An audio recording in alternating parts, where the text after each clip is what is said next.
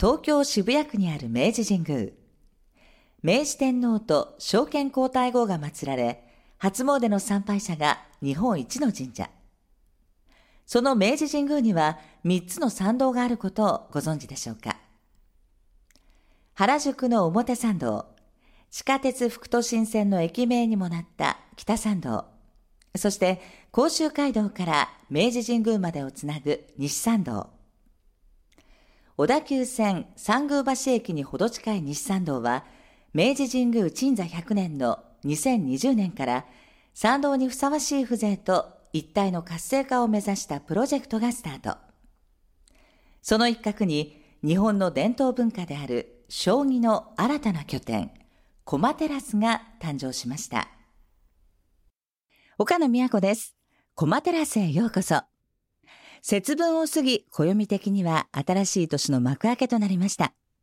日曜日の午後1時、今週も将棋の世界、ぜひ覗いてみてください。この番組は公益社団法人日本将棋連盟のご協力により、棋士や将棋にまつわる方をお招きして、日頃触れる機会の少ない将棋の世界の奥深さ、面白さを感じていただくプログラムです。棋士の方々の趣味や思考など様々なトピックスから将棋を掘り下げていきます。どうぞ最後までお付き合いください。それでは早速今回のゲストをご紹介しましょう。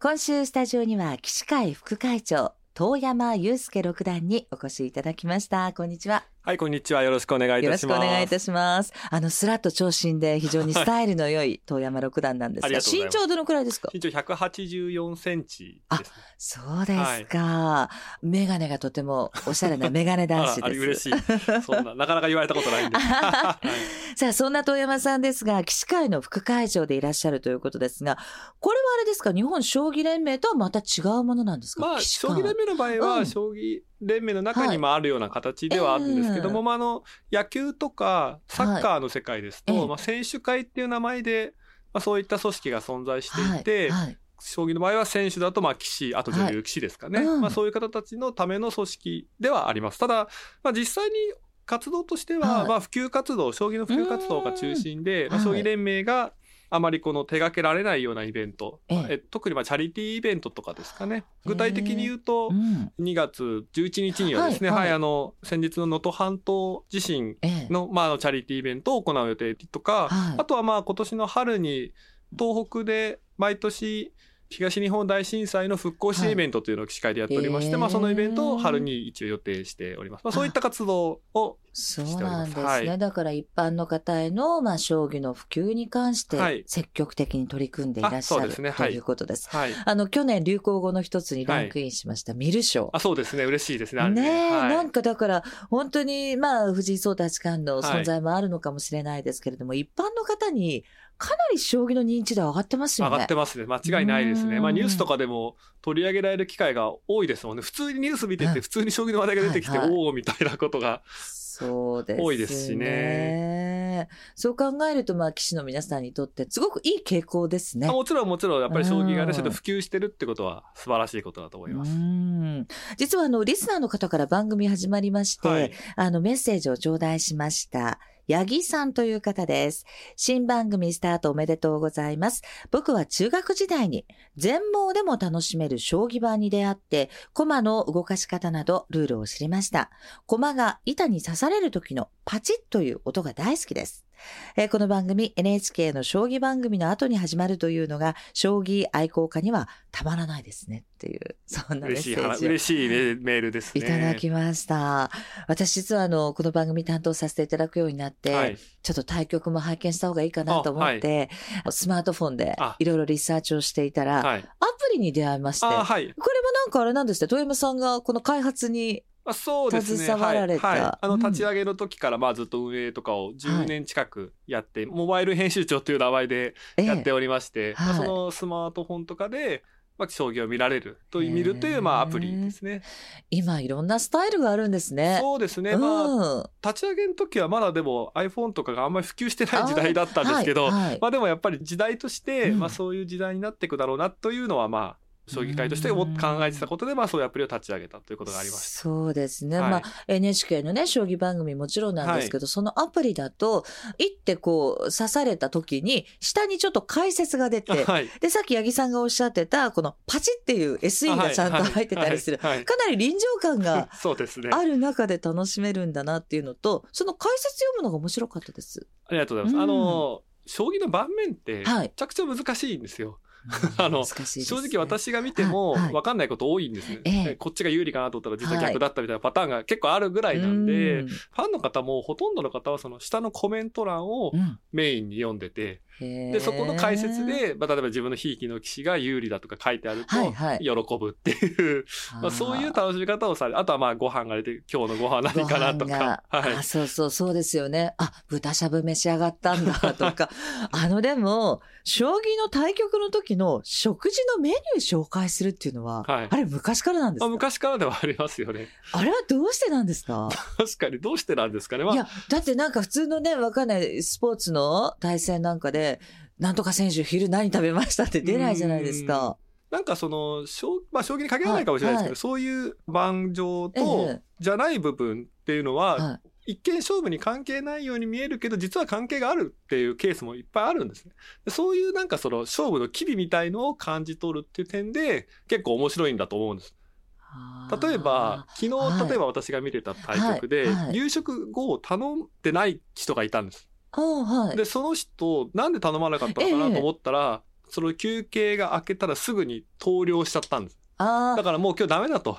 もう負けたから、頼ま、負けたからってことはないかもしれないですけど、まあ負けそうだから、頼まないで、そのままやって、終わった後食べようと思ってたのかなとかですね、そういうことを妄想するのが楽しいというか、そういう楽しみ方も結構将棋のファンの方にはあるんじゃないか。そうなんですね。ある種勝負のうちじゃないですけれあそうそうそうどですねも。なんかでも、スポーツとかも、うん結構その周りのドラマ、人間ドラマだったりとか、はいいろんな好きじゃないですか。まあ そうですね。はいそうですね。はい私も好きですけど舞台裏じゃないですけど。そうそう舞台裏的ななんか実はその人体調が悪かったとか。スピンオフ的なことですよ そうそうそうそうね。そういうのをやっぱり楽しむっていうのが将棋も楽しみ方の一つだと思いますのでだそういう情報はもうどんどん出していった方がいいと思うんです。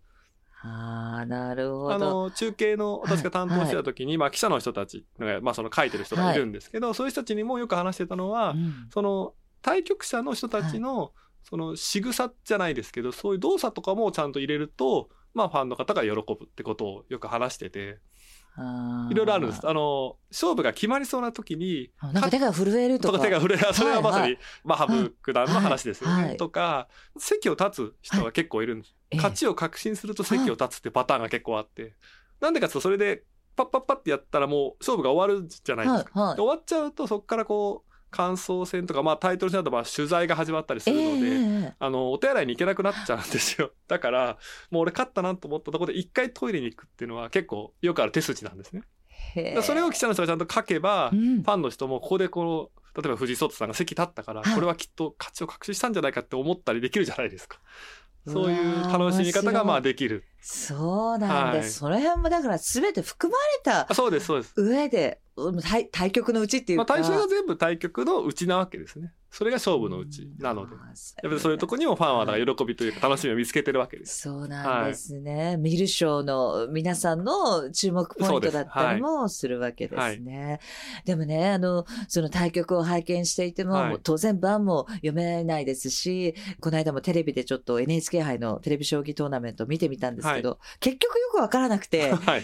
富山さん、初めの一歩、はい。私たちみたいな、土初心者は、はい初めの一歩は何から入っていくとまあ、いいですか？まずそもそも、はい。なんていうんですかね、わかんないくても別にいいと思うので、はい。わかんないくても、例えばそのさっきの食事もそうですし、はい。いろいろ楽しみ方がいろいろあるので、えまあまず別に番長のことを無理に分かる必要はないと思うんです。え。だからそこはまあ、あの、肩肘張らずにまず将棋に入ってきていただきたいのっていうのが一つと、はい。まあ、あとはまあ、最近だとアプリとかがあるんで、うんアプリでちょっとこう、コンピューター相手にやってみるとか、まあそういうのから始めるのがいいかなと思います。でもあれですよね。すべての駒の動き方をやっぱり把握してからそのアプリ行った方がいいんですよね。まあ少しは あのただまあ そういうのもやっぱり動かし方を覚えられるアプリとかもあったりとかするので、それで、であのよくあるダメなパターンが、はい例えば自分の近しい人で将棋が好きな人に将棋やってっていうのはやめた方がいいと思うんです。これよくあるパターンなんですけど、はい。なんでかっていうと、はい。将棋好きな人って結構手加減しない人が多くて、ちょっとやってよっつってやったうん。ら、ボッコボコにされると、もうなんかやる気が失せるじゃないですか。だから、将棋が好きな人に将棋を やろうというのだけはね、やめた方がいいと思います。アプリとかならコンピューターが相手だし、まあ、負けそうになったらやめちゃえばいいし、あとハンデつけたりとかいろいろできるので、そういう方がいいと思います。ああ、そうですか、はい。的確なアドバイスをありがとうございます。やとんでもない。あの、豊山さん、将棋の駒の生産で知られている山形県天童市の子供教室で講師を務めてらっしゃるんですか？あそうですね、はい。あのもう長いことそうやらせていただいてて、うん。年に2回ぐらいですかね、はい伺って、まあいろんな棋士が入れ替え立ち替わりで行って、私は年に2回行ってるんですけど、はい。天童市は行政としてもすごくはい。熱心ですし、まあ支部もすごく熱心なので、えー。まあそういった形でやらっていただいてありがたいですね。ああ、そうですか、はいかなりなんか歴史があるんですね、駒の生産に関しても。そうなんですね。あうんの、天童、まあ今天童が大体全国で、まあ、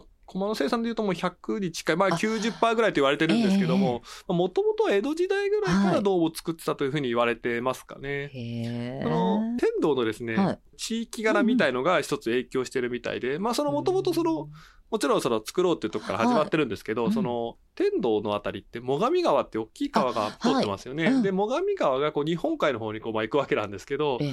で、その日本海から全国にこう送りやすいというのへも、ーその発展した要因だったって言われてます。まあ、流通もね、大きなポイントになりますまあ、からね。は特にその時代はは大きかったと思います。そうですね。はい。なんか、将棋盤とか将棋の駒って存在感もあるし、やっぱり日本人からすると、なんかね、のあそうですね。いいものちょっと持っときたいな、みたいな 感じはある存在ですよね。やっぱり木の駒ってね、はい。いいもんだと思います。天童自体も本当にいいところで、行かれたこと、岡野さん行かれないないですか、はい。まあ、そうか。なんかでも天童自体は別に将棋だけじゃなくてですね、ええ。まあ一つご飯がめちゃくちゃ美味しいですね。あとはフルーツ。とか、はい。あまあ有名だと、なんとかとラ・フランスとか、まあさくらんぼとか、はい。まあリンゴとか桃とか、まあ本当にいっぱいあって、ええ。そういうのがあってまああとそうですね、温泉がある。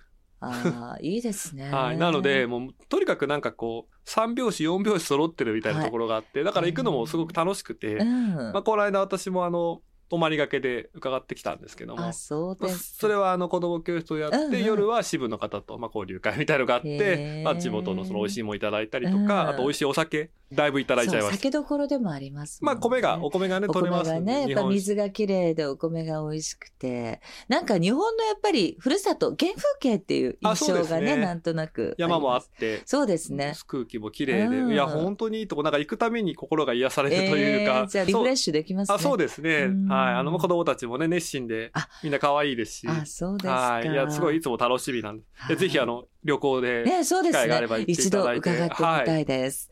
えーこの後は遠山六段と将棋の出会いについて伺っていきたいと思います。